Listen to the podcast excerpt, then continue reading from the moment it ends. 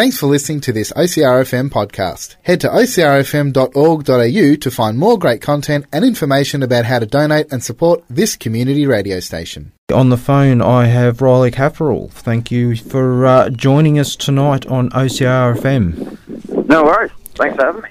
No, it's uh, my privilege to be able to talk to you. Um, now, I saw you perform two weekends ago at the Americana Carnival in uh, Wangaratta. How good is it to be uh, out performing live again? Yeah, you know, it's nice. You know, it's, it's one thing to be able to step on the stage and, and play for people, but another thing that I, I'm sure a lot of musicians have missed is the element of also hopping in the car and, you know, driving up the highway to play a show. It's um, a real novelty that we haven't been able to do for quite a while. And just the, you know, the entire weekend of loading everything in and driving a few hours loading uh, everything onto the stage and getting home late. The whole kit's brutal. It's um, it's a lot of fun and really missed it. It's been good. Yes, there was a couple of artists commented about um, how odd it felt driving up the highway, not having been able to do it for such a long time.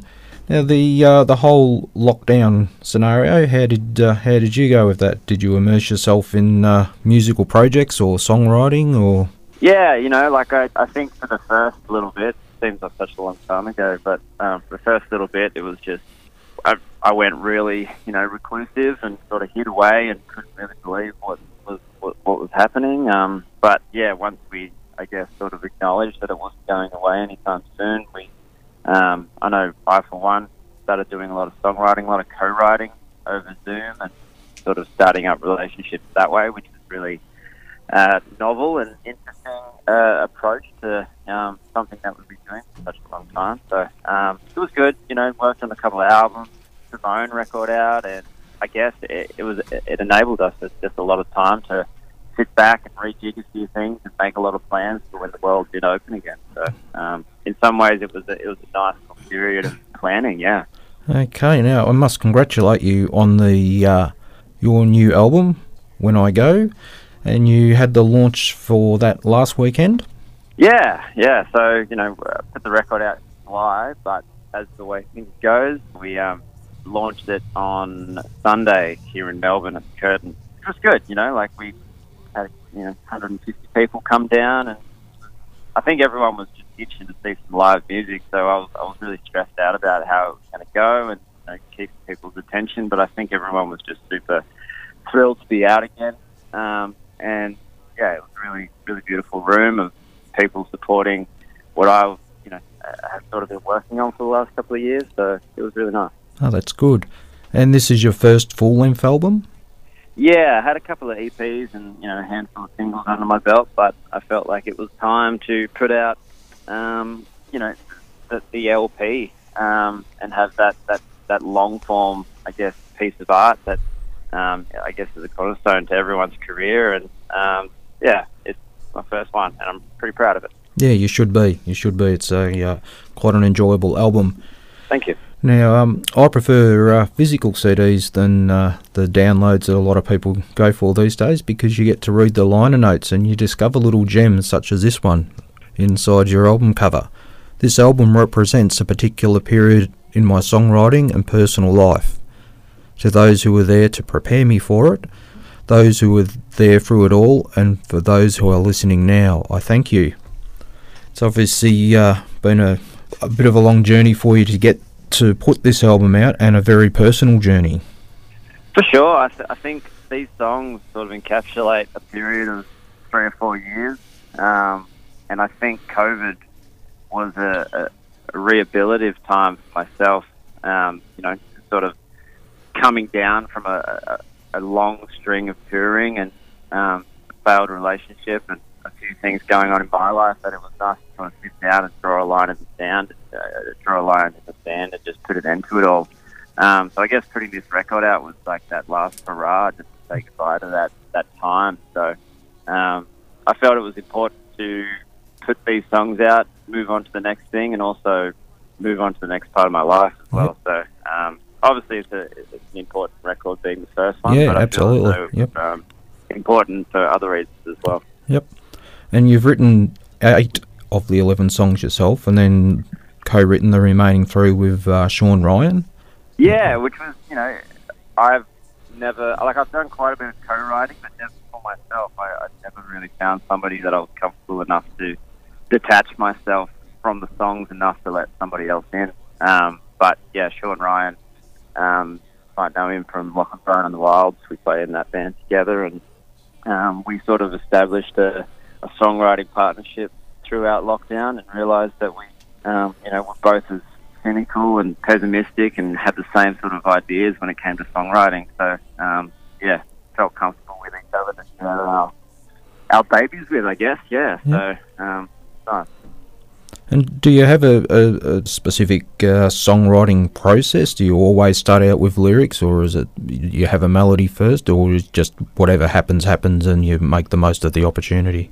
Yeah, you know, it comes in different ways, and I think that if I had a specific way that I do work every single time, then I'd be writing a lot more songs than I am. But um, you know, a, a lot of it sparks from just a, a couple of lines that come to me whilst I'm driving or in the shower or whatever, and I put them down in the notes of my phone, maybe sing a melody, and then when I have, um, I guess, the motivation and the inspiration flowing, I'll, I'll sit down with the guitar and um, try to try to bash it into shape. But yeah, I, I sort of just harness it whenever it does come because you don't know when it's going to come again. Yep, absolutely. And you also co-produced the album uh, along with uh, Damien Carafella. Uh, Yeah, um, I think I'm a bit of a control freak in that regard. Previous songs that I'd, uh, an EP that I'd done, um, it was the same sort of deal. I think because I wrote a lot of these songs and have performed them for such a long time, I, I, I was sitting there in COVID by myself, and um, it was just doing demos after demos and making sure that I was ready to, you know, put the one proper takedown once we got into the studio. So when it came to actually producing the record and how I wanted it to sound, I felt as though I had a pretty strong grasp on what I wanted to achieve. And um, and yeah, Damien's a good friend of mine, and um, I felt like it was a, a comfortable relationship again. Just to go, hey, this is what I want to do, and we were on the same page. So yeah, I guess it just made sense to do it together. Excellent. Uh, it's certainly um, it is a, a good album. I've had it uh, going uh, on high rotation in the uh, vehicle travelling to and from work. I've got a half hour commute each way, so uh, that's Oh, one of the one of the uh, the privileges of uh, being able to spend that time on the road. You get to listen to what you want to listen to. So um, uh, Absolutely. the um, now two of the songs that I specifically uh, wanted to ask you about were Germany and Mother Please. Um, can you give me a bit of a, a the backstory on both of those? Yeah, so, well, Mother Please, that was actually one of the, the first songs that I wrote for this record. Um, it was a song that I wrote for my mum when I moved out of home. I, I, I grew up in the Snowy Mountains um, up in New South Wales on a pretty bad dirt country road. And, um, you know, I, I got my P plates at 18 and would spend every night coming home late, freaking mum out. So, um, yeah, I guess when I moved to Melbourne, I wrote this song for her just to sort of say, um, you don't have to wait up for me every night, um, but don't forget about me all the same. So yeah, it's, it's become probably one of my, I guess, one of the most special songs um, for me, um, and it's obviously Mum's favourite song. Yes. yes. Um, and Germany is, uh, yeah, another one of them ones which is, yeah, pretty dear to me. I wrote it when I was overseas, obviously. Um, and it was actually what the, the first song that I'd written in its entirety without picking up a guitar. I was, I was traveling through Germany after a, a tour finished um, throughout the UK with Lachlan Bryan and the Wilds, and um, yeah, sort of going through a few things and going from town to town, flat broke, and yeah, sort of just the roller coaster of that. And then I, I put uh, put all the words to all the all the nonsensical uh, dribble that I'd put down into the notes in my phone. Um, put it all to music when I got back to Melbourne. So um, an interesting uh, process, and also one of my favourite songs, I guess, lyrically, and pretty dear to me. Yeah. Yeah, it's um, an interesting. It's an interesting uh, story. Reading the lyrics and um, the line about the melatonin. I can't think of any other songs that would have that Yeah. word in it, but it so works. It's yeah, and it's funny. I think because I didn't have a guitar with me, and I wasn't necessarily writing something that I was, uh, well, maybe more melodic based. Um, it sort of meant that I was using big words and a lot more words in my phrases than Mm. I, you know, might necessarily do normally. So um, yeah, there's there's a few tongue twisters that every you know every time that we launch into the song as a band, I make sure that we don't play it too fast because otherwise I can't get all the words out. Oh dear. Now, have you got um, any upcoming gigs to uh, support this album?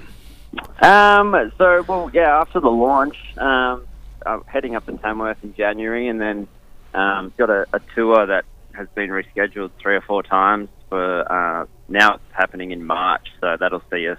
I think there's about 20 dates throughout regional Vic and uh, New South Wales up to Queensland and doing all of that. So fingers crossed that actually goes ahead. Yes, And, uh, excellent. And and the uh, not just the city folk, the country folk need live music as well. So uh, I yeah, hope so- fingers crossed for you that it's it's uh, really well supported. yeah, looking forward to it. And uh, oh, other than uh, other than touring, uh, what else does uh, 2022 uh, hold for you? honestly, I think like the end game has just been, you know, plan as many shows and um, as many, I guess, creative projects that I can. Um, you know, between my own and playing with Lachlan Bryan and the Wilds and Greta Zilla and um, you know heading overseas hopefully as well. So yeah, I think it's just going to be about. I guess the last two years has just been sitting in the bedroom writing songs and making plans, and then I guess it's finally time, hopefully, to get out there and execute them. Yes, well, fingers crossed. Now, where can listeners get a copy of your album When I Go? Uh, all the normal places. Um, my website, rileycatherall.com, has got physical CDs and vinyl and merch and all that um, on Bandcamp as well, but also over all the streaming stuff as well. But yeah, as you said, you know, I, I love uh, physical CDs and obviously they, they pay a bit more, which is nice. Yep, the, yeah, well, I did happen to see uh, some uh, uh, posts that may have been on Facebook, I'm not entirely sure, showing the breakdown of what uh, artists actually. I won't use the word earn because uh, that's not. Barely, yeah. yeah, exactly. It's um, yeah, pretty disgusting, really. But uh, yeah. Yeah.